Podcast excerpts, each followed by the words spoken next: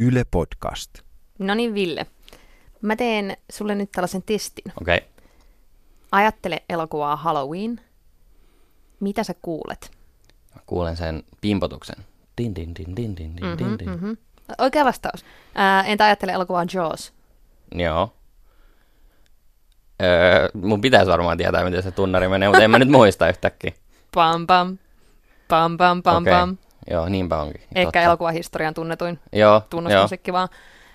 Entäs Kauna? Mitä sä kuulet, kun sä ajattelet Kauna The Grudge-elokuvaa? Mä kuulen sen tytön korinan, mitä mä en osaa sille. Just näin. Oven narinan. Ei tarvitse jatkaa enempää. Hyvä äänikerronta jättää muistijäljen, näin mä ainakin väitän. Me ei saada tässä meidän podcastissa nyt käyttää mitään esimerkkiklippejä, koska meillä ei ole varaa siihen. Mutta äh, hyvä äänikerronta soi päässä. Tänään Outolaakso podcastissa puhutaan kauhusta ja äänestä.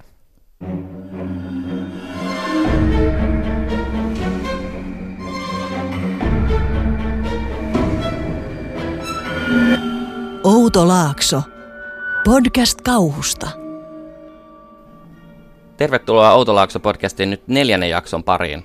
Jos olet ensimmäistä kertaa mukana, niin tämä podcast käsittelee kauhukulttuuria, sen kaikissa eri muodoissaan, elokuvia, kirjoja, pelejä ja niin edespäin. Ja täällä studiossa tänäänkin on minä, eli Ville Yli-Knuutila. Ja meikäläinen Sofia Tavasta, moikka. Ja kuten tuossa introsta jo tulikin ehkä selville, niin tänään me puhutaan kauhusta ja kauhun äänistä. Ja väitetään muun muassa sellaista, että kauhu on äänistä riippuvaisin elokuvagenre, jos musikaalia ei oteta mukaan. Että kauhuelokuvan tunnelma riippuu kaikkein eniten niistä siinä olevista äänistä. Ja varmaan puhutaan vähän myös T V-sarjoista. Joo, kyllä, mutta käytännössä audiovisuaalisesta, audiovisuaalisesta tuotteesta. Ei niin, tänään ei ehkä kirjoihin mennä lainkaan. Saa nähdä. Niin, saa nähdä, joo. Mutta tänään on ehkä, ei nyt erikoisin, mutta vähän erilainen jakso et siitä, että toinen tietää meistä aiheesta kaiken ja toinen ei käytännössä yhtään mitään. Meillä on siis tänään studiossa Suomen johtava ääni tutkija, jos, öö... jos puhutaan kauhuelokuvista. No, nyt aika kovat, aika kovat paineet laitettu. Yksi, yksi johtavista, sanotaan näin. Okei, okay, mä voin sanoa, että todennäköisesti Suomessa mä tiedän pseudodokumentaaristen kauhuelokuvien äänikerronnasta eniten, koska mä oon, siitä mä oon siis tehnyt graduni, Hyvä. Mutta muuten en lähde keulimaan. Hyvä, no lähde vaan. Noin, mutta mennään tuohon sun taustaan ihan just, mutta pistäs tähän makupalana, että miksi se ääni on niin tärkeä kauhuelokuvassa tai T V-sarjassa. Että... No, ah... Tämä on niin iso aihe. Me sovittiin tänään, että me tehdään sillä tavalla, että Ville haastattelee ja sitten mä kerron sen takia. Mä saman tien meinaan niin pudota jonnekin semmoiseen kuoppaan, että tähän liittyy niin paljon kaikkea. No niin, ensinnäkin ääntä ei pääse pakoon. Sä ootko ottanut koskaan kauhuleffa ilman ääniä? Olen useinkin, mutta niin. tietyistä syistä. Ai mistä syistä? No, jos mä haluan vaan katsoa sen, mutta mä vihaan jumpscareja, niin mä en jaksa niin säpsähdellä koko ajan. Mä vaan haluan nähdä, mitä muuta siinä elokuvassa tapahtuu. Sä haluat, että sua ei pelota, eikö niin? Niin. Ääntä ei pääse pakoon sen takia, että että jos sä katsot asioita, niin ne tapahtuu kuitenkin siellä kuvaruudulla, mutta se ääni tapahtuu sun kehossa sisällä. Se penetroituu sun korviin. Ja äänestä on itse asiassa sanottu jopa, että kun kuva on kaksiulotteinen viesti, että sä katot sitä valkokankaalta, niin ääni on kolmiulotteinen. Eli se tulee pois sieltä valkokankaalta. Se on oikeasti fyysisesti olemassa tässä meidän maailmassa. Eli se vaikuttaa sun kehoon. Ne ääniaallot tulee sieltä valkokankaalta oikeasti. Että jos vaikka basso soi sun kehossa, niin se on oikeasti semmoinen niin kuin fyysinen tunne, jolloin se, niin kuin, se on paljon pelottavampaa kuin pelkästään se kuva, sen takia, että se vaikuttaa suhun fyysisesti. Totta, en ole säätellyt tota. Äänihan on, jos katsoo vaikka himassaan, niin ääni on kaikkialla, kun Niinpä. Katsoo kauhuelokuvaa. Se, joo, totta, en ole säätellyt. Niin se, se kauhu tavallaan tunkeutuu sieltä fiktiivisestä maailmasta sun omaan kotiin mm. tosi oikealla tavalla, niin sen takia se on tosi määrittävää. No sitten toinen syy, minkä takia ääni on niin merkittävää, on musiikit tietenkin. Tämä on varmaan aika itsestäänselvä pointti, mutta mä selitän tämän semmoisen esimerkin kautta, että mieti Ville tällaista kaveriporukkaa, joka on menossa viettämään mökkiviikonloppua. Jep. Ja sitten kamera pannaa sitä niin kuin mökkiä. Tänne ollaan tultu, on ihana kesäpäivä ja järvi liplattelee siellä ja taustalla soi banjomusiikki. Jep.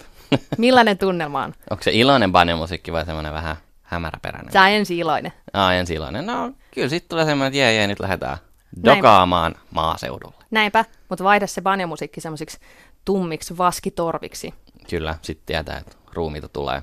Mm. Aika hyvinkin pian varmaan. Niin, eli musiikilla ohjataan sitä niinku kuvan merkitystä, mitä siinä tapahtuu. Sillä on hirveästi valtaa siihen, että miten me katsotaan sitä kuvaa. Mm-hmm. Ja Kauhuelokuvassa usein on sillä tavalla, että käsitellään jotain aika arkisia asioita ja semmoisia, jotka on meille tuttuja ja samaistettavia, ja sitten kun ne liitetään johonkin tämmöiseen pahaenteiseen musiikkiin, niin me luetaan sitä kuvan koodistoa tosi eri tavalla ja ymmärretään heti, että okei, nyt tässä, tässä mullekin tutussa ympäristössä tulee tapahtumaan jotain hirveää. Joo, totta.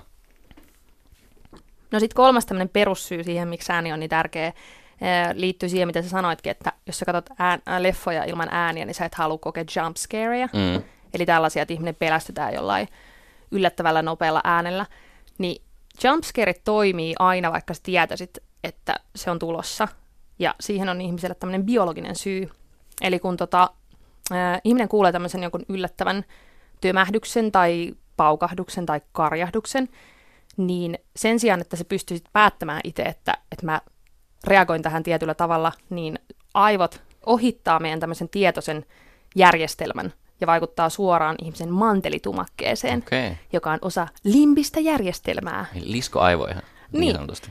Joo, eli siis se, että kun tulee joku kova ääni, niin ihminen säikähtää sitä ensin suoraan, sun kehoon tulee adrenaliinia ja tota, sä et niinkään pelästy sitä, että mikä se ääni on, vaan ylipäänsä sitä, että joku tämmöinen ääni on olemassa. Eli ensin sä biologisesti pelästyt sitä ääntä, ja sen jälkeen vasta sä rupeat niinku älyllisesti tunnistamaan, että oliko toi nyt aseen laukaus vai putosko joltain vaan maitopurkkikeittiössä. Joo, joo. No ton takia mä just en tykkää jumpscareista, koska se just ei kerro sen siitä mitään, että onko se elokuva oikeasti pelottava. Se vaan kertoo siitä, että ne tekijät on tunnistanut ton mekanismin ja, ja käyttää sitä niinku hyväkseen. Mun mm. mielestä se on vaan halpaa. Niin, mutta kyllä toisaalta se on ihan hauskaakin välillä. On se välillä, mutta jos on semmoinen elokuva, että on kauhean tykitystä vaan, niin sitten se muuttuu silleen, että en mä halua tämmöistä katsoa. En mä halua koko ajan niin kuin säpsähdellä. Sitä ei pysty laittamaan pois päältä, koska se on semmoinen tavallaan tuonne metsästä ja keräilijä aikainen. Että ihmisen pitää olla varuilla, että jos sä kuulet kovan äänen, niin sun täytyy heti olla silleen, että no niin, nyt mä oon valppaana. Ja kauhuleffoissa käytetään tuota tosi paljon. Ja sen takia vaikka, että jos sulla on, vaikka sulla olisi semmoista musiikkia, että tulee silleen tin, tin, tin, tin, tin, niin. tin, tin, ja sitten tiedät, että kohta tulee, kohta tulee, kohta tulee, kohta tulee, ja sitten se tulee, niin sä säikähdät silti. Joo, tää oli just hyvä, kun oltiin katsoa sitä Hereditary, niin sieltä tuli tää The Nun-mainos, tai traileri, jonka molemmat oli nähnyt varmaan aika monta kertaa, ja siinä on yksi tämmöinen tosi tehokas jumpscare-kohta, ja silti molemmat pelästys, vaikka me tiedettiin, että se tulee. Ne oli silleen, että nyt se tulee, nyt se tulee, nyt se tulee, aah! Jep. Jep. Se on ihan totta, mutta mut se, se ei ole sun vika, se on sun biologian vika. Mutta tässä oli kolme tällaista perussyytä siihen, että miksi äänet on niin merkittäviä kauhussa. Ja kerrottaako myös se, että niinku, et, et mä oon sitten taas sellainen, että mua niinku ei, että tuossa niinku myöhemmin ehkä tulee ilmi, ja introssakin ehkä tuli ilmi, että mä en muista elokuvien äänistä tai el- musiikeista oikeastaan yhtään mitään ikinä. Että ne ei ole mulla minkäänlainen faktori, kun mä katson elokuvaa. Et mä en ikinä tule elokuvista sanoa, että olipa hyvät äänet tai musiikit. Paitsi hyvin, hyvin harvoin, mutta silloinkaan kyse ei ole ikinä kauhuelokuvasta. Mä luulen, että aika monet ihmiset katsoo elokuvia tolleen, mutta toivottavasti tämän jakson kuunneltua sä saat tästä sellaisia juttuja, että kun sä menet katsomaan kauhuelokuvaa, niin sä oikeasti myös kuuntelet sitä ja pystyt bongaamaan sieltä uudenlaisia asioita ja kauhuelokuva katsomiskokemuksesi muuttuu. Outo Laakso, podcast kauhusta. Okei, mennään sitten vähän, vähän syvemmin, Sofia, sun taustoihin, että et miksi sä tiedät tästä aiheesta niin ihana paljon. Ihana henkilöhaastattelu. Kyllä, no mutta kerro vähän, että kuulijat, kuulijat myös tietää. Mm. Varmasti kiinnostaa. Okei, niin siis mä oon tehnyt mun graduni pseudodokumentaaristen kauhuelokuvien äänikerronnasta, jotka on tällaisia niin kuin Blair Witch Projectin tyyppisiä muka-dokumenttielokuvia, joita tuossa kaksituhattaseitsemän rupesi tulemaan aika paljon enemmän. Mä oon keskittynyt elokuviin Paranormal Activity ja tämmöisen espanjalaisen zombikauhuun kuin Rec.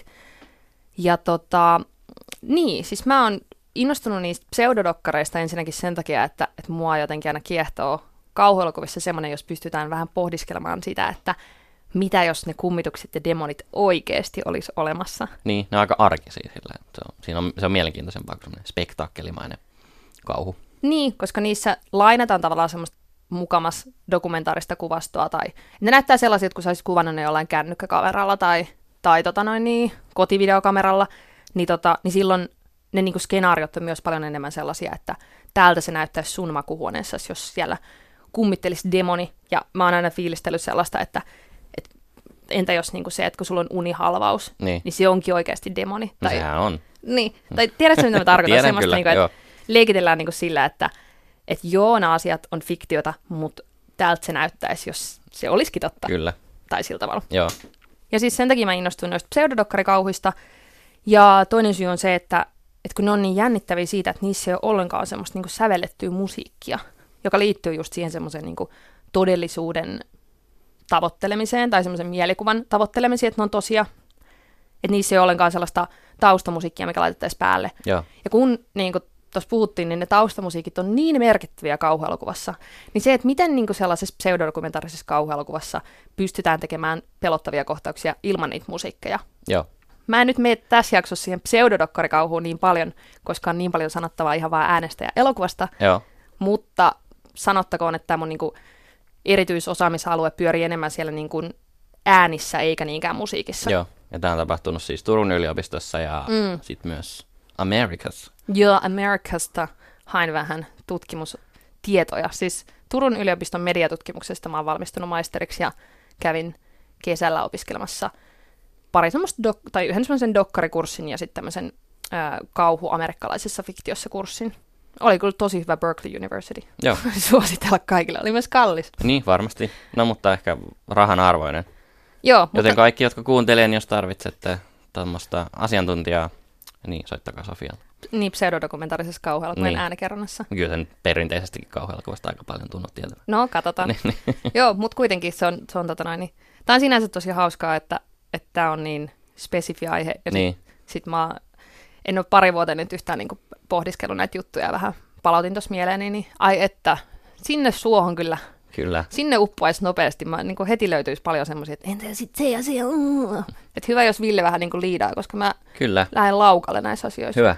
Siitä puheen ollen, eli nyt lähdetään sitten analysoimaan. Meillä oli ensimmäisenä aiheena täällä kauhuelokuvien äänimaailmat, mutta otetaan vähän lämmittelyksi tai sellaisia, jotka on eri, erityisesti noussut, noussut tai jäänyt mieleen. Niin, semmoinen yleinen fiilis, että millainen, millainen on hyvä äänikerronta elokuvassa. Kyllä. Ja siis äänikerronta, sanottakoon tässä, eli kaikki se, että miten äänet ja musiikki vaikuttaa tarinan kehitykseen, hahmojen kehitykseen, siihen, että mikä tunne ihmisellä syntyy tai yleisöllä syntyy sitä tarinaa kohtaan. Eli nämä kaikki asiat vaikuttaa äänikerrontaan. Joo. Ö, haluatko sä aloittaa, koska mun pitää vähän Ke- kasata ajatuksia. Kasata ajatuksia, niin. Okei, okay, no siis äh, mä tykkään sellaisista äänikerronnoista, sellaisesta äärike- äänikerronnasta, joka on aika hienovaraista. Eli siis hiljaisuus on mun mielestä ihanaa Joo. leffoissa. Se on kuitenkin kanssa aika harvinaista nykyään. Niin on. Ja ylipäänsä tässä meidän hektisessä maailmassa, kun kaikki tungetaan niin täyteen, niin se on ihanaa, kun varsinkin kauhuleffat on semmoisia, että siinä jätetään tilaa sille hiljaisuudelle. Ja hiljaisuus ei ole koskaan vaan sellaista melun puutetta, vaan hiljaisuus rakennetaan just sillä, että tuntuu, että mitään ei kuulu, mutta oikeasti sähän kuulet siellä just semmoista jotain pientä niin kuin narahtelua ja muuta. Jos me ollaan hetki hiljaa. Niin, niin eihän tämä ole hirveän hiljasta. Ei, ei. Kauhean vaikea, kun piti pidättää hengitystä. Niin, niin. Saman tien sinne. Niin, sen takia esimerkiksi mä tykkäsin niin paljon tuosta Paranormal Activitystä, jota, jota siinä gradussa tutkin, koska se on semmoinen leffa, mikä on tosi hiljainen. Siinä on paljon kohtauksia, missä siinä on siis perusjuonia, että on pariskunta, jota riivaa tämmöinen näkymätön demoni öisin. Ja iso osa kuvamateriaalista on sellaista, että, että kamera seisoo jalustalla niiden makuhuoneessa ja ne nukkuu siellä sängyssä. Ja sitten viiden minuutin kohtauksessa ainoa asia, mitä saattaa tapahtua, on se, että alakerrasta kuuluu joku tömähdys. Tai ei välttämättä tömähdys, vaan joku niinku sellainen pieni rasahdus. Jep. Ja silti, kun mä katsoin sitä elokuvaa, niin mä olin ihan silleen, tämä on hirveetä. Että miten, miten semmoinen onnistutaan rakentamaan, mutta ai että kun niillä äänillä pystytään tekemään hienoja juttuja. Joo, kyllä itselläkin, niin kuin, että kontrastit jää yleensä mieleen, että on sellaisia, että on, muuten on hiljasta ja sitten sit yhtäkkiä voi tapahtua jotain tosi, tosi äänekä, äänekästäkin, joka niin kuin, sit räjäyttää sen koko homman. Mutta mut, kuten sanoin, niin mulla oli tosi vaikea etsiä niin semmoisia esimerkkejä, mutta niin kauna on jäänyt mulle mieleen, että siitä on jäänyt just se korina semmoisena niin ääni, äänileimana jotenkin, että sen muistaa aina. Ja sama, sama tuossa sitten tuossa The Ringissä on ehkä hyvin samaa genreä, mutta siinä kun se telkkari napsahtaa päälle, mm-hmm. niin se on aina jotenkin niin semmoinen terävä, terävä ja semmoinen kohahdus, mikä on jäänyt, että oh, nyt se taas lähtee. Mä kerron sulle kohta, että mikä toi juttu on, koska sille on nimi. Okei, okay. Mutta tuossa kun puhuit tuosta anekdoottina vaan tuosta hiljaisuudesta, että elokuvissa hiljaisuus on tosi harvoin hiljaisuutta, mutta tässä uudessa tähtien sodassa tässä, tässä tota Last Jediissa, kun siinä on semmoinen pitkä, onko kymmenen sekunnin kohtaus, missä ei oikeasti ole yhtään ääntä, niin ihmisethän meni valittamaan siitä, että tuossa yhdessä kohtaa ei tullut mitään. Että siinä meni varmaan joku dek- tekninen vika ja meni pyytää rahojaan takaisin, että et tämä elokuva oli rikki. Oliko se se kohta, kun prinsessa Leija lentää avaruudessa? Ei, Ai. ei. Se on se, kun se prinsessa Leijan se kollega lentää sen avaruusaluksensa päin sitä jotain toista avaruusalusta ja tulee iso räjähdys. Niin siinähän, koska avaruudessa ei ole ääntä, niin, niin siinä tuli semmoinen täysin niin kuin, siinä ei ollut edes mitään suhinaa tai mitään. Mahtava juttu, että ne on Joo. jättänyt siihen tollaisen. Mm. Mutta toi kertoo just se on siitä. Erittäin, se on tosi vaikuttava myös se hiljaisuus siinä, että se on hienoa. Mutta toi on just se, että, että pseudodokkarikauhuissa käytetään kanssa aika paljon sitä, että, että kun tulee tämmöisiä niin kuin leikkauskohtia, niissä on hirveän tärkeää aina se, että esitellään, että tämä on kuvattu tällä kameralla. Että sillä luodaan myös sitä todellisuutta, sen, niin kuin, että se nauhoituslaitteisto tehdään tosi näkyväksi. Joo. Niin sitten niissä on semmoisia kohtauksia, missä kamera laitetaan pois päältä, niin silloin tulee oikeasti täydellinen hiljaisuus, ja se niinku rytmittää sitä kanssa. Mutta se tuntuu myös omituiselta, kun sä katsot elokuvaa, ja se on oikeasti semmoista pyy. Niin onkin, joo. Joo, no mutta hiljaisuus on siistiä. Tota, viime aikoina ton kanssa on ruvettu leikkimään paljon enemmän, tai ylipäänsä ääni kauhuelokuvissa on noussut semmoiseksi elementiksi, millä tykätään leikkiä. Nyt niin kuin viime vuonna, vai tänä vuonna, koska se nyt tuli toi A Quiet Place. Viime vuonna. Niin, elokuva, joka... Tänä per... vuonna. kaksituhattaseitsemän kaksituhattakahdeksantoista, jompikumpi. Niin, elokuva, jonka perustuu siihen, että maapallolle on laskeutunut hirviöitä, jotka kuulee sut, ja sitten seurataan perhettä, joka yrittää elä, elää maatilalla sillä tavalla, että ne ei päästä hiiskaustakaan. Niin tässä just ääni on tosi isossa roolissa. Sitten tuli just äh, vähän aikaa sitten semmoinen leffa kuin Don't Breathe, joka kertoo tämmöisestä kaveriporukasta, joka murtautuu sokean miehen kotiin. Ja sitten siinä... se sokea mies onkin pahempi kundi kuin pelättiinkään, niin siinäkin tavallaan se ääni on tosi isossa roolissa, kun ne yrittää hiipparoida siellä tosi hiljaa. Ja sitten kans mun mielestä mielenkiintoinen tämmöinen äänellä leikkivä ää, elokuvaesimerkki oli semmoinen kuin Hush. Siinä on semmoinen kuuronainen. Aa, jo, niin, t- joo, mä mietinkin tätä. Joo, joo siinä on semmoinen kuuronainen, joka, jota tämmöinen sarjamurhaaja tai siis joku tappaja rupeaa vaanimaan. Ja siinä kanssa leikitään aika hauskasti sen niin kuin naisen kuulokulmalla ja sillä, että, että, just, että joku seisoo sun takana ja katsojat näkee sen, mutta sillä, että se ei kuule sitä. Joo, ja hälytykset paukkuu ja puhelimet soi, mutta ei se vaan huomaa mitään. Niin. Joo. Joo, mutta tämä on tavallaan tuommoinen, milloin on ruvettu kikkailemaan viime aikoina hauskalla tavalla enemmän. Joo, se on myös varmaan aika halpa tapa tietyllä tavalla. Jos vertaa siihen, että pitäisi rakentaa kalliita efektejä, niin, niin äänellä kikkaileminen on varmaan siihen nähden halvempi tapa. Niin, voisi kuvitella. Tehdä, tehdä tuommoinen niin kuin N S-gimmikki-elokuvaan. Mm. Toinen sellainen asia, mikä mulla jää mieleen kauhuelokuvissa, mikä on myös semmoinen, mitä pystyy ehkä bongailemaan, on se, että äänelle annetaan pahiksen rooli niin, että pahis rakennetaan pelkästään äänillä. Ja tätäkin tapahtuu yllättävän paljon. Eli nyt tulee vähän tämmöistä pientä termitroppailua tähän väliin. Anna tulla. No, akusmaattinen ääni on sellainen ääni, jonka lähdettä ei näy siinä kuvassa. Eli vaikka sillä tavalla, että jos joku hahmo puhuu vieresessä huoneessa ja sä et näe sitä, tai jos puhelin soi jossain ja sä et näe sitä pu- ää, puhelinta, tai esimerkiksi taustamusiikki voidaan laskea tämmöiseksi akusmaattiseksi ääneksi, mutta tota, sitten erikseen on olemassa tämmöinen termi kuin akusmetre, okay, joka on ranskaa, en nyt osaa ääntää sitä sen hienommin. Akusmetre. Jotain tämän tyyppistä. Niin tota, se on, se on semmoinen niinku hahmo, joka on luotu pelkästään äänellä. Eli esimerkiksi Psykossa tämä niinku Norman Batesin äiti on tämmöinen akusmetre-hahmo. Okay. Ja tämä on tämmöinen hahmo, joka kuuluu, mutta ei näy. Ja usein ne on tosi pelottavia sen takia, että siihen, siihen liittyy semmoinen ajatus siitä, että kun jo, joku kuuluu tilassa, mutta sä et näe sitä, niin sä et pysty paikantamaan sitä, että missä se on, niin silloin sulla on tosi huono asema suhteessa siihen toiseen. Sillä toisella on paljon enemmän valtaa suhun. Joo. Eli tämmöisiin akusmetre-hahmoihin liitetään ää, paljon sellaista, että että ne on niinku kaikkivoipaisia, ja ne näkee muut hahmot siinä elokuvassa, ja ne pystyy olemaan missä tahansa. Ja sitten vasta siinä vaiheessa elokuvaa, kun paljastetaan, että tosta se ääni kuuluikin, niin se menettää periaatteessa sen valtansa. Okay. Niin kuin esimerkiksi just se, se Psykon äiti on tämmöinen, sitten avaruusseikkailu kaksituhattayksitoista, eiku kaksituhattayksi, mikä se nyt on? kaksituhattayksi. kaksituhattayksi, niin siinä on tämä H A L, tämä tietokone, Joo. se on myös kuuluisa esimerkki tämmöisestä. Mutta sitä käytetään myös kauhuelokuvissa vähän sellaisena, että et ei välttämättä maalailla niin, niin sitä, niin kuin, että tämä on nyt tämmöinen hahmo, tämmöinen, niin kuin, joka kulkee paikasta toiseen. Mutta ihan semmoisena pienenäkin, niin kuin, että lisätään semmoista karmivuuden tunnetta, niin kuin esimerkiksi vaikka Conjuring-elokuvassa, mm. kun on näitä, että kuuluu koputuksia ympäri taloa, niin sit siitä tulee just semmoinen inhottava efekti, että mistä noi kuuluu ja kuka noi tekee, kun ne saattaa kuulua mistä tahansa. Joo, ja siinä on myös se taputus. Kyllä. Siinä yhdessä kohtaa. Niin nämä, nämä on just tämmöisiä niin kuin klassisia. Onko Darth Vaderin hengitys tämmöinen? No se voi olla. Se kyllä Jos... aina paljastaa itse asiassa, mutta siinä on muutamia semmoisia kohtauksia, että se kuuluu vaan se hengitys ja sitten ne on sillä, että oh, missä hän on. Joo, ja siis se, mikä siinä pelottaa, on semmoinen ubiikki-efekti, eli just se, että ääni, jota sä et pysty paikantamaan. Niin, se on osa sitä ympäristöä jotenkin täysin, mm. joo. Joo, niin tällaisia on, ja niitäkin pystyy just katsomaan kauhuleffoista, että tajuu, että hahaa, ahdistus aiheutaan mulla nyt sillä, että mä en voi paikantaa tätä ääntä. Joo, aika monen, siis toihan nyt kun sanot ton, niin mullehan tämä termi oli, en, en tuntenut lainkaan, mutta toihan on to, niin kuin oikeastaan kaikessa. No ei ihan kaikessa kauhussa, mutta tosi tosi useassa ainakin. Sitä käytetään just sellaisena, että vaikka se sitten paljastettaisiin, että täältä tänne tulee, joo. niin jossain vaiheessa, tämä on tämä klassinen kohtaus, että etsivä kulkee sokkelossa ja sitten se sarjamurhaaja sieltä nauraskelee silleen, ho, ho, ho, nyt olen täällä, nyt olen täällä. Joo. True Detective ekan kauden muun muassa. Viimeinen, viimeinen, lähes viimeinen kohtaus on tämä, missä se huutelee siellä se maajussi. Aivan. Pahiksella tai pahuudella ei siis tarvitse olla edes mitään fyysistä olomuotoa, että se voi olla pelkkää ääntä elokuvan alusta loppuun asti. Outo Laakso, podcast kauhusta. Jakson alussa siis luvattiin, että, että kun sä kuuntelet tämän jakson, niin sen jälkeen sä pystyt katsomaan kauhuelokuvia ja T V-sarjoja vähän, vähän eri korvin. Ei eri silmin, vaan eri korvin.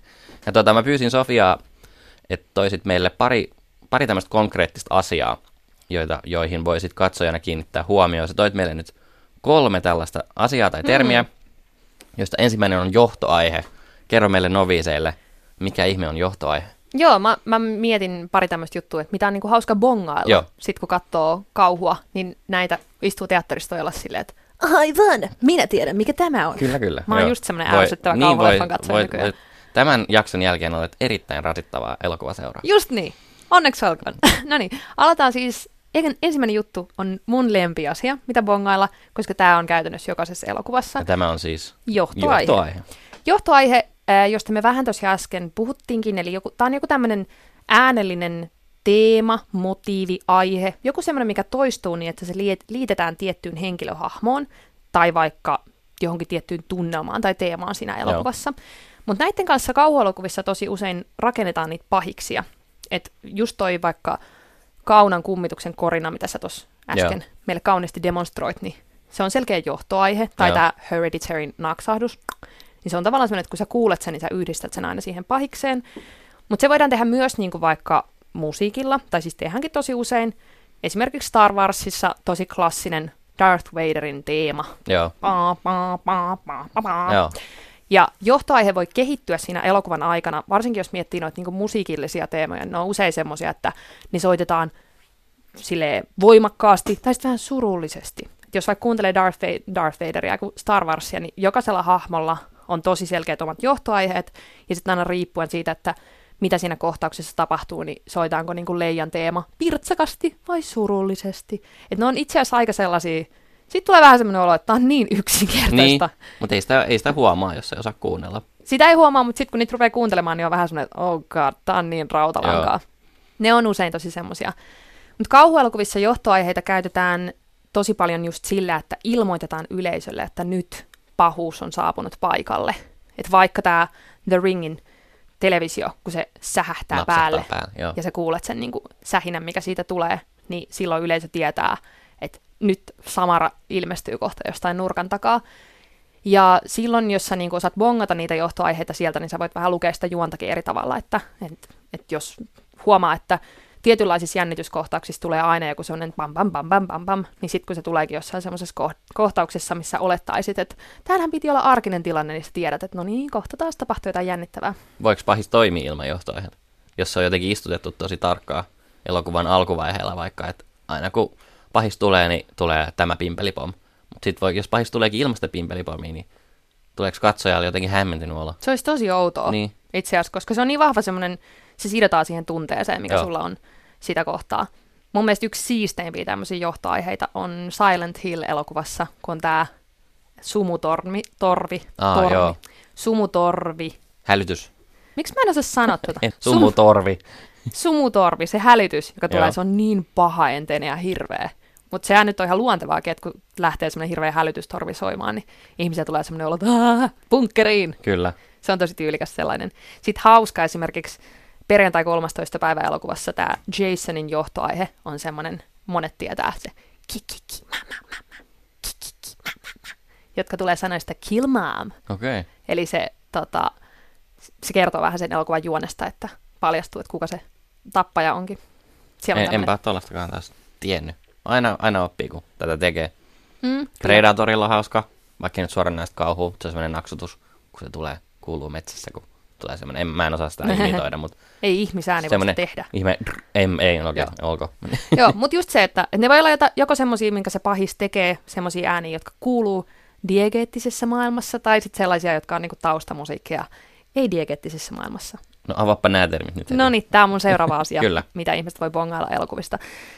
Monet varmaan tietääkin vähän tämmöisen elokuvakerronnan perusjuttuja, eli diegeettiset asiat, jotka tapahtuu tarinamaailman sisällä, eli vaikka äänissä, semmoiset äänet, mitkä henkilöhahmot kuulee, eli vaikka dialogia, just se, kun puhelin soi, tai, tai jos Predator korahtaa, niin elokuvan he, hahmot kuulee sen, ja sitten taas ei-diegeettinen ääni, eli taustamusiikit, voice-over-monologit, tämän tyyppiset jutut. Ja näitä käytetään aika paljon kauhussa sellaisena, että niillä leikitellään. Ja tämä on niinku se asia, mitä mun mielestä voisi bongata kauhuleffasta.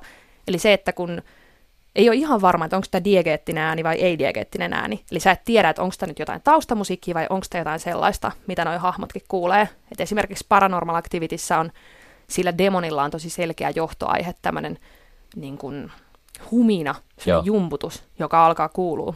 Se on myös aika semmoinen perinteinen kauhujuttu, että se on semmoinen matala ääni, jota sä et välttämättä, jos ei siinä kiinnitä huomiota, niin sä et oikeastaan edes kuule sitä, mutta se vaihtaa sitä tunnelmaa sillä tavalla, että sitten kun se lähtee käyntiin, niin sulla on semmoinen olo, että tästä, jotenkin, tästä tilanteesta tuli epämiellyttävä. Joo. Ja silloin se demoni on niin kuin siinä paikalla. Mä oon joskus kuullut tämmöisen teorian, että, että niin kuin tommoinen matalalta tuleva jyrinä, niin, niin se on, se on niin, kuin niin siellä ihmisen liskoaivoissa, että se on silleen jostain esihistorialliselta ajalta. Semmoinen, että nyt joku mammuttilauma niin kuin on tulos kohti, kun niin kuin alkaa maa tärisemään, niin ehkä, ehkä tämä niin kuin menee todella niin kuin syvälle sinne meidän primaarivaistoihin, tämä kauhuelokuvakerronta. Joo, joo, ja siis matalia ääniä käytetään myös sen takia niin paljon kauhussa, ja sen takia ne kauhistuttaa meitä, että niitä on vaikeampi paikantaa. Niin. Että korkea sirinä, niin sä pystyt kuulemaan, että okei, se tuli tuolta suunnasta, mutta se on ne matala jyrinä, joka vähän silleen... niin bassaäänellä ei ole suuntaa. Niin. Basistina tiedän tämän. Aivan.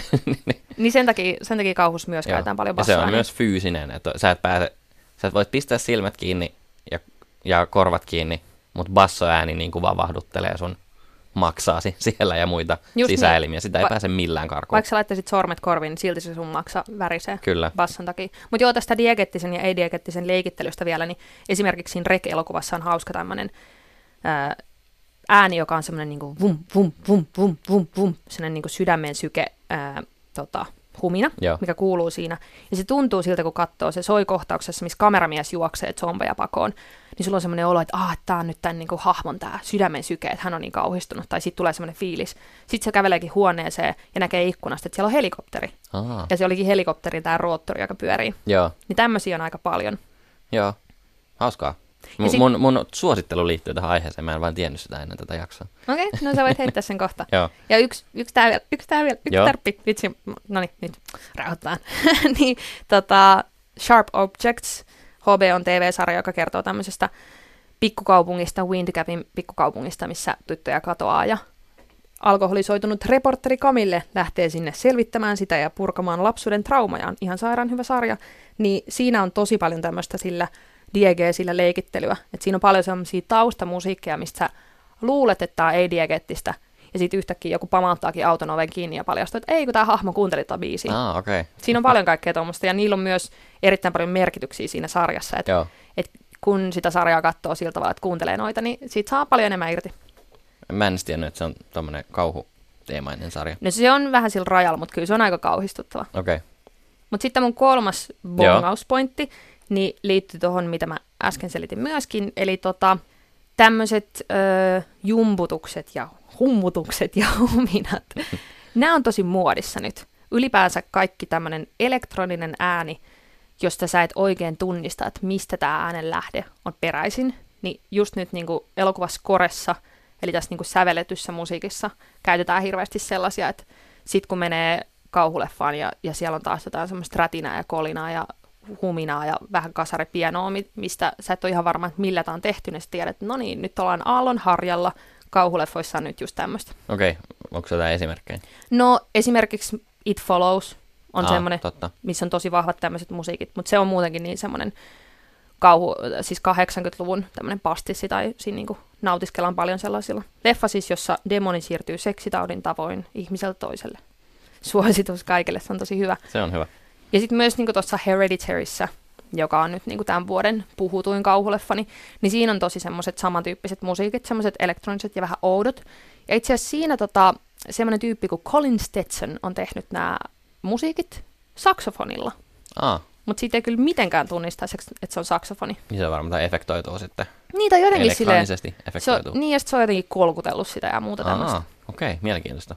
Mm. Tätä jaksoa varten mä kuuntelin sitä Hereditaryn soundtrackia vähän, niin, niin tota, enpä olisi kyllä arvannut, että se on saksofonilla tehty. Joo. Jännittävää. Siinä on muutenkin, oh my god, siinä on niin hyvä äänikerronta siinä elokuvassa. Siinä Joo, on niin, niin. siistejä juttuja.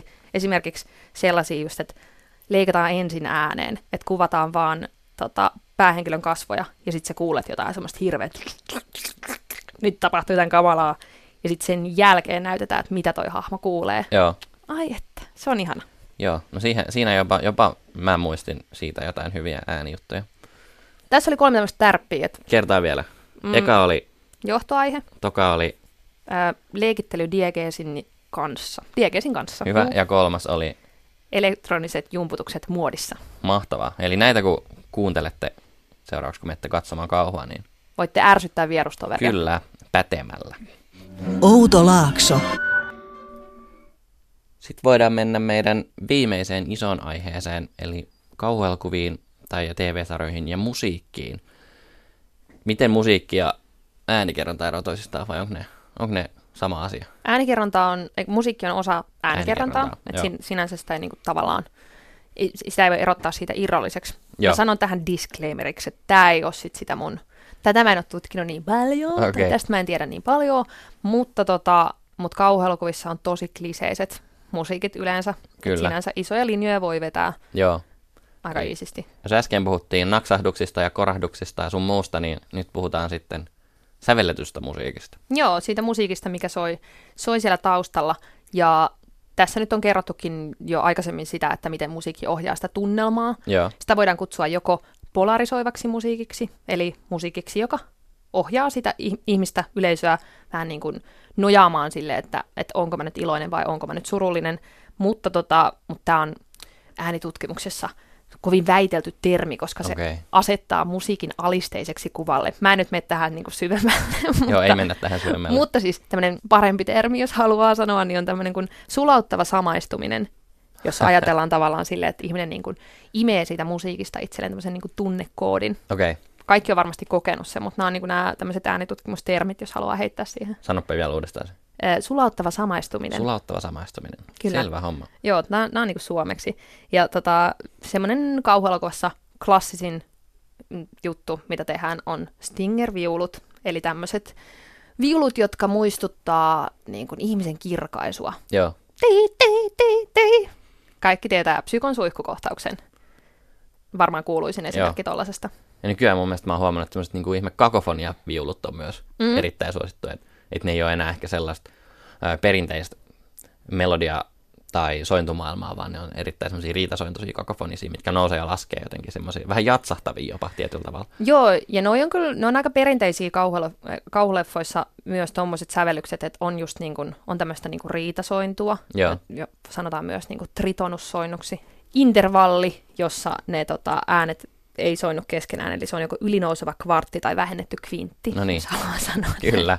Ja, eli, ja intervalli tarkoittaa siis kahden nuotin välistä niin. ö, väliä. Välimatkaa. Kyllä, joo. Joo, eli tämmöisiä on, ja siis toi tritonussointu on siitä hauska, että kaikki tota noin, musanörtit tietää, että, että se on siis ollut keskiajalla kielletty. Kyllä, paholaisen sointu. Just näin, niin kuin paholaisen, paholaisen kuuloinen, just semmoinen, niin kuin, että silloin kun ei soi silleen kauniisti yhteen.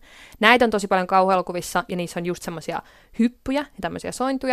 Ja sitten toinen toi, kun sä sanoit, että vähän semmoinen jatsahtava, niin Joo. mä luulen, että se mitä sä tarkoitat on se, että, että kauhuleffoissa on paljon kromaattisia asteikoita. Eli sitä, että juoksutetaan säveliä niin, että käydään mustilla koskettimilla. Joo, eli käytännössä jokaisella väli, välisävelellä mm. tai nuotilla. Joo, eli Joo. Se, se just muuttaa sen tunnelman siitä, että se ei ole sellainen kepeä lä lä lä lä lä lä, vaan kromaattinen määrpelä olla sitä.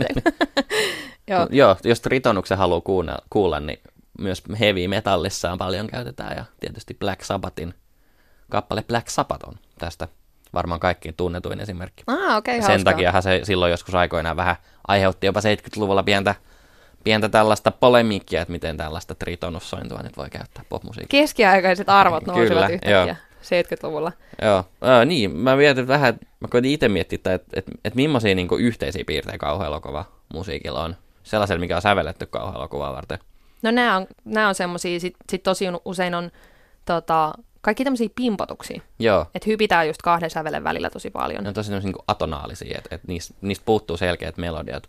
Mä itse kirjoitin tänne, että ne, mun mielestä ne niinku ei oikein ikinä ala mistään eikä lopu mihinkään. Että ne on enemmän semmoisia mattoja, mitä voisi jatkaa.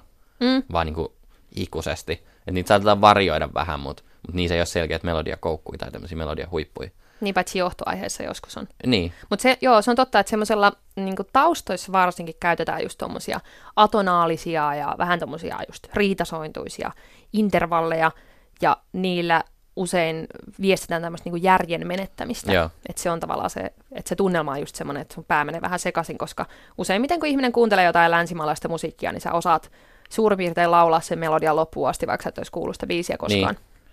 Joo. Jotenkin mä mietin, että ne on aika jotenkin semmoisia kerrosmaisia myös yleensä. Että siellä on se joku niinku, ihan se niinku joku tausta, tosi yksinkertainen juttu, minkä päällä voidaan sit tuoda tasoja useampia ja useampia ja useampia, ja sitten niitä voidaan taas niinku purkaa siitä pois. No nyt ehkä pitää sanoa, että me molemmat tehdään myös musiikkia tahoillamme, ja myös yhdessä, niin tota... Että ne on semmosia niinku post-rokahtavia jopa nää. Eli tällaisia, hirveä mun mielestä sellaisia, että niissä ei koitetakaan tehdä mitään ehkä mieleenpainuvaa melodiaa, vaan ne on tosi semmosia jotenkin mattoja. Ne on aalto, aaltomaisia. Joo, ja toi on varsinkin, toi kuvaa nykyaikaista kauhuelokuvan säveltämistä vielä entistä enemmän, koska just se, että seitsemänkymmentäluvulla, kahdeksankymmentäluvulla tehtiin enemmän vielä tämmöisiä selkeitä teemoja. Ja jos miettii vaikka jotain The Ringia esimerkiksi, niin siinäkin sillä niin kuin Samaralla on sen televisiojohtoaiheen lisäksi myös tosi selkeä tämmöinen kappale, tämmöinen teema, Joo. jota just sitä elokuvaa oikein voi katsoa sillä tavalla, että, että siinä varjoidaan sitä todella silleen, että onko sun sympatia tämän demonikummituslapsen puolella vai ei, että soitetaanko se niin kuin duuri, duurisoinnuilla vai mollisoinnuilla, niin Joo. hänellä on tämmöinen selkeä teema. Mutta mä oon pistänyt tänne myös, että mikä yhteisiä piirteitä kauhuelokuvia alkuperäismusiikilla on. Niin mulla on täällä myös, että ne ei jää mieleen, ainakaan mulle. On ne klassikot, jotka niin tietyllä tavalla kaikki muistaa, mutta nyt sä mainitsit tämän The Ringin, niin jos joku pistäisi asemu ohimolle ja sanoisi, että hyräile, hyräile joku biisi The Ringin soundtrackilta, niin ei kyllä tulisi yhtään mieleen. Niin, mutta elokuvamusiikki on muutenkin, se on tosi vaikeaa tehdä semmoinen ikimuistoinen, unohtumaton niin. melodia, jos se ei ole tavallaan laului eikä sanoi. Joo. Et ylipäänsä silleen, että ne klassikot erottuu kyllä ihan syystä. Se on totta. Että sit sulla on vaikka joku manaaja, joka, no sitä on vaikea laulaa, mutta niin. siis silleen, että sit jos sä kuulet sen, niin se, sulla tulee heti kyllä se tietty elokuva mieleen. Se on totta.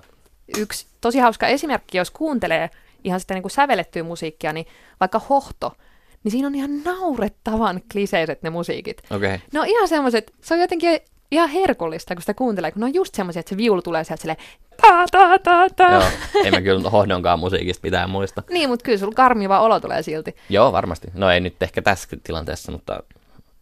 Niin, Mut mutta sen takia tavallaan just toi hiljaisuus on kauhuleffoissa aika makeata, koska siinä ei nojata niin to, noihin klassikoihin. Mutta toisaalta ne toimii myös, ne on ihania. Niin, kyllä ne sen elokuvan ajan toimii. Mutta varsinkin, jos niitä rupeaa nyt kuuntelemaan, niin se tuo semmoista tiettyä komiikkaa siihen. Joo. Että ne on niin sairaakliseisiä. Kyllä. Joo, ja mä en muistanut, että Ringissä, joka nyt alkaa olla aika vanha leffa, niin siinä on mielettömän mahtipontinen se soundtrack. Siellä on niinku hullut niinku lapsikuorot ja jousit pauhaa, että se on niinku todella sellaista... Niinku se voisi hyvin olla jonkun ison skifi-elokuvan soundtrackki melkein. Kyllä. Siellä oli tosi sellaisia niin kuin nostettavia juttuja. Ja lapsikuorotkin. Niin. Ai että, missä muualla lapsikuoroja oikeasti käytetään kuin kauhugenressä? Nightwishin levyllä käytetään aika paljon. Loistavaa. Outo Laakso. Entäs sitten sellainen musiikki, jota ei ole ehkä tehty sitä elokuvaa varten, niin sanottua oikeata musiikkia, pop-kappaleita, mitä tahansa. Niin tällaista soundtrack-musiikkia. Soundtrack-musiikkia, niin sitä käytetään aika harvoin kauhuelokuvissa. Onko sulla, täh- onko sulla tähän jotain suurta teoriaa tai vastausta, tai vastausta, että miksi näin? No joo, se on kyllä totta, että semmoista käytetään vähemmän. Äh, jos kauhuelokuvissa käytetään tämmöisiä niin kuin ei-original score-biisejä, niin ne on yleensä alkumusiikkien kohdalla joo. tai loppumusiikkien kohdalla. Kyllä. Eli tuommoisia kappaleita käytetään yleensä leffoissa sillä tavalla, että sä yrität juurruttaa sen elokuvan vaikka johonkin tiettyyn aikakauteen. No myös semmoisia usein, että ihmisillä on hirveän vahvat omat suhteet niihin biiseihin. Joo. Että tavallaan se poistaa semmoista tiettyä omakohtaisuutta, jos se kappale on hirveän tunnistettava. Tai jos siinä on vaikka jotain sanotuksia, niin niitä on periaatteessa vähän vaikea hallita. Niin. Että sitten sen takia niitä käytetään just vaikka alkuteksteissä, ja tämähän on ihan klassinen se, että et soi alkutekstien aikana joku biisi, ja sitten se siirtyy autoradioon, siihen autoon, Joo. missä nämä teinit on menossa sinne mökille. Joo. Mä, mä, mä teorioin tästä itse niin, että, että, että kun kauhuelokuvissa ja T V-sarjassa on niin kuin jotenkin ensisijaisen tärkeää, että se katsoja viedään johonkin semmoiseen omaan todellisuuteen, niin sitten sitä todellisuutta ei haluta rikkoa sellaisilla biiseillä, mitkä voikin yhdistyä sen katsojan mielessä ihan johonkin täysin toiseen, no just näin. toiseen tota tilaisuuteen tai Joo. tapahtumaan. Toisaalta se on... Biisejä käytetään myös sellaisessa, että vähän niin kuin repästää ihminen irti sieltä elokuvasta Joo. usein loppukohtauksen aikana. Esimerkiksi toi The Ramonesin Pet Sematary on Pet Sematary-elokuvassa just silleen, että eihän se soisi siinä leffassa, mutta sitten kun lopputekstit lähtee käyntiin, niin kaiken sen kauhun jälkeen sut vähän niin kuin silleen riuhtastaan pois sieltä. Se oli, ja nyt rokki soi, ja Kyllä. vähän voi nauraa siihen päälle, että hoho, olipas kauheaa. niin. Tuleeko sinulla, mietittiin, että olisiko jotain hyviä esimerkkejä tällaista, miten niin kuin tämmöistä soundtrack-musiikki on käytetty elokuvissa? Kauhuelokuvissa jotenkin tehokkaasti tai hyvin, niin tuli mieleen mitään kohtauksia? No, sitten The Recissa on toinen samanlainen, että se loppuu myös semmoiseen, niin kun, että kun se elokuva loppuu, niin sitten lähtee rockibiisi soimaan. Tuommoisia on aika paljon. Mutta tota, kyllä käytetään niin kun, ihan siellä elokuvan aikanakin, usein just alkukohtauksissa, kun luodaan niitä niin kun tunnelmia. Get Out-elokuvassa on tosi hienosti siinä alussa luotu tunnelmaa erilaisilla kappaleilla. Me ollaan puhuttu tästä aikaisemminkin, Joo. että miten...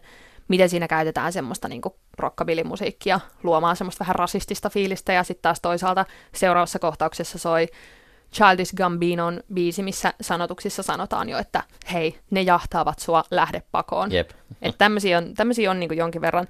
Ja sitten tota, yksi semmoinen klassinen esimerkki kontrapunktista on elokuvassa. Eli mistä? Mä kerran ja just. Ää, elokuvassa Kelpeli appelsiini. Joo. Eli kontrapunkti on tämmöinen, että käytetään jotain biisiä, jonka tunnelma on täysin päinvastainen sen elokuvan kohtauksen kanssa. Ja lisätään sillä sitä ristiriitaisuutta ja usein karmivuutta. Että elokuvassa Kellopeli appelsiini just tämä päähenkilö laulaa musikaalikappaletta Singing in the Rain samalla kun ne pahoinpitelee ja raiskaa semmoista pariskuntaa. Ja siitä tulee katsojalle tosi häirintynyt olo, kun joku vetelee semmoista iloista musikaalibiisiä ja samalla mäimyttää jollain golfmailalla. Joo, mä, mäkin... Mulla tuli kaksi alkutekstikohtausta vielä mieleen. Nämä ei ole hirveän hyviä elokuvia, mutta ne on jäänyt mulle jostain syystä mieleen. Toinen on niinkin klassinen, kun tiedän mitä teit viime kesänä, niin siinä on tämä, missä oli Type O Negative Summer Breeze. Ei nyt ole mikään niinku suuri hitti, mutta tämmöisen niinku metallibändin. Ja sitten siinä samalla kuvataan semmoista niinku aamuyöstä merta, menee semmoinen helikopterikuva. Se niinku alkukohtaus on ehkä hienoin kohtaus siinä koko elokuvassa. Et se on niinku tosi jylhää maisema ja sitten tämä Type O Negative soi siinä. Ja sitten toinen myös la- erittäin laadukas elokuva on tämä Blair Witch Project kaksi. Book of Shadows, jossa soi... Tämä oli Irania. Joo, niin, niin ei se nyt oikeastaan ole hirveän hyvä leffa. Mutta se alku on hieno, siinä kuvataan tämmöistä... Itse asiassa on tosi samanlainen kuin tämä Tiedän, mitä teit viime kesänä. Siinä vaan kuvataan metsää, tämmöistä niin syksystä metsämaisemaa, ja sitten siinä soi toi Marilyn Mansonin Disposable Teens, joka on niin kuin... No molemmat tosi hyviä biisejä, ja se sopii jotenkin siihen meininkiin. Tuommoista musiikkia käytetään usein luomaan just tätä tunnelmaa, mitä sä kuvasit äsken, eli sellaista jotenkin universaalisti samaistettavaa fiilistä. Joo. Eli sillä tavallaan luodaan sen elokuvan maailma, ja vähän niin kuin sanotaan, että tämä on tämä kappale, minkä säkin oot kuullut, ja niin kuin vedetään ihminen sisään sinne. Mutta sitten sitä käytetään myös esimerkiksi tuossa Handmaid's Tale-sarjassa, että sulla näytetään jotain tosi hirveätä siinä Joo. kohtauksessa, jotakuta niin kuin pahoinpidellään tai raiskataan tai mitä liian. Siinä nyt tapahtuu kaikkea hirveätä. Ja se on ihan sietämätöntä katsoa, kunnes se soundtrack-biisi isketään päälle, niin silloin katsoja tavallaan astuu ulos siitä kohtauksesta ja siitä hirvittävyydestä, joka on ollut tosi henkilökohtaista ja intiimiä, tuleekin sellaista universaalia, että ja tällaista kaikkea tapahtuu maailmassa, niin silloin se on paljon siedettävämpi se kohtaus. Niin Handmaid's Taleissa on tos, tota tosi paljon. Joo, mä itse asiassa kuuntelin tätä myös Ylellä olevaa, tätä television tiiliskivet-sarjaa, missä oli Handmaid's Taleissa, niin siinä oli hyvä pointti niistä, varsinkin ekan kauden musiikeista, jotka on semmoisia tosi just atonaalisia, siinä on pitkiä sointuja, jotka, jotka tota, liukuen vaihtuu toiseen, ne kuulostaa kuin sireeniltä. Eli siinäkin on vähän tätä die, diegeettisiä ja ei-diegeettisiä, että et, onko tämä nyt sireeni, joka kuuluu tässä maailmassa, vai onko se niinku, tota, musiikki, joka ei ole siinä maailmassa, että se on aika hienosti tehty. No kyllä me nyt aika paljon keksittiin sanottavaa näistä kauhuleffa musiikeista. Joo, yllättävän paljon siihen nähdään, että mä en edes ikinä kuuntele niitä. Toi on semmoinen asia, että sit kun niitä rupeaa kuuntelemaan, niin sieltä löytää todella makeita juttuja. Niin. Sitten vielä perinteisesti jakson loppuun aina aiheeseen liittyvä suositus. Sofia, aloita sä tällä kertaa. All right. Mä oon nyt heittänyt aika paljon tämmöisiä tärppejä tässä pitkin jaksoa, joten mä otin mun suositukseksi tämmöisen teoreettisen kirjan. Et jos nämä aiheet kiinnostaa enemmän, jos haluaa saada nimiä näiden mun kaikkien heittämien termien taustalle ja lukea siitä lisää, niin tota, tämmöinen kirja kuin Philip Haywardin Terror Tracks on mun mielestä tosi hauska. Se on siis semmoinen tota, tieteellinen artikkelikokoelma, missä erilaiset äänitutkijat on analysoinut eri kauhuelokuvien äänikerrontoja. Et sieltä löytyy esimerkiksi just Blair Witch Project ja, ja On Manaajasta ja muuta. Et on käyty läpi semmoisia yksityiskohtaisia kuvauksia, että miten näissä leffoissa on just tehty äänet. Se on tosi hauska. Ja sitten toinen, äh, joka voi olla ehkä vähän helpommin saatavilla käsiinsä, on suomalainen tämmöinen kuin Susanna Välimäen Miten sota soi. Se ei ole nyt kauhuelokuva tämmöistä äänitutkimusta, mutta siinä on tosi selkeästi avattu ylipäänsä kaiken elokuvan äänikerrontaa. Ja toi on semmoinen, jonka kun lukee, niin, niin on kyllä tosi kartalla siitä, että miten äänikerrontaa rakennetaan. Pystyykö näitä lukemaan ilman akateemista taustaa? Joo, kyllä pystyy. Okei. Okay. No ei, ei siis, noi oikeasti, noi, noi on tosi helppolukuisia. Varsinkin se Susanna Välimäki on, se on muutenkin ihan mahtava luennoitsija ja hyvä tyyppi. Okei. Okay. Mun suositus, tää oli ehkä vaikein suositus tähän mennessä koko meidän loistavan podcastin historiasta, koska soundtrackit ei tosiaan oikein jää mun mieleen. Sitten mä keksin, että on olemassa asia pelit, joten mm-hmm. mä otin tämmöisen yhden pelin, ö, pelin nimeltä Dead Space vuodelta kaksituhattakahdeksan, eka, ja sen jälkeen tota, tullut monta jatko-osaa, niin siinä on tämmöinen avaruusinsinööri nimeltä Isaac Clarke, joka joutuu tämmöiseen kaivosalukseen, avaruusalukseen, jossa sitten on asiat menneet niin sanotusti vinksin vonksin, ja siellä tämä Isaac sitten koittaa helvetillisten hirviöiden seassa selviytyä. Mikäs sen äänestä tekee erityistä? No siinä on, ne on jotenkin, ne on niin kuin jäänyt mieleen äänet, että siinä se, ne hirviöiden äänet on tosi mieleenpainuvia, että mä luin, mä luin eilen jonkun tämän äänisuunnittelijan haastattelun, niin on esimerkiksi käynyt metroja niin kuin äänittämässä ja sitten niistä muokannut niitä hirviöiden semmoisia korkeita kiljaisuja ja sun muita, että et ne on tosi jotenkin semmoisia. Siinä on myös se kontrasti, että se voi olla tosi hiljasta, sitten yhtäkkiä iskee kahdeksankymmentä desibeliä korvaan, kun joku hirviö tulee ikkunan läpi. Että et se on todella tota, fyysinen jopa se kokemus. Okay. Ja sitten myös se hirviöiden mäiskintä on onnistuttu tekemään jotenkin tosi lihalliseksi, että se on niinku jotenkin tosi semmoista kosteita se äänimaailma. Ja siellä on myös paljon semmoista, että et puhuttiin tästä diegeettisestä ja ei-diegeettisestä, että et kun siinä musiikissa ei oikein ikinä voi olla varma, että tuleeko sitä, onko se nyt soundtrackia vai onko täällä niin kuin pelin sisäistä maailmaa. Että se tosi hyvin se musiikki, musiikkikin niin kuin ruokkii semmoista vainoharhaista tunnelmaa. Että onko tämä nyt vaan jotain patarumpua vai onko tuolla niin kuin nurkan takaa joku hirviö mäiskimässä niin kuin jotain ihmistä. Niin se on, pitää koko ajan silleen varpaillaan. Eli Dead Space. Okei. Okay. Hei, tää oli Outolaakso kauhu- ja äänijakso. Kyllä. To- toivottavasti opitte uutta. Mä ainakin opin paljon. No niin, kiva kuulla. Oli hauska päästä jauhamaan näistä aiheista. Kerrankin sille keskeytyksettä. Kyllä. Joku oikeasti halusi kuulla, kun mä puhun mun gradusta. Oi että. Hei, kiva kun kuuntelit. Joo, mun puolesta myös kiitos ja ensi kertaa. No niin, moikka. Moi moi. Jos haluat jatkaa keskustelua, kommentoida, kritisoida, väittää vastaan tai kertoa omia esimerkkejä tai ehdottaa uusia aiheita, niin ainakin mut löytää Twitteristä nimeltä Ville Y K. Ja mut löytää Instagramista. Mun nikki on Tufia. Jos haluat muutenkin lisää Outolaaksoa, niin meidät löytää Facebookista. Laita haku Outolaakso ja tuu juttelemaan. Yle Podcast.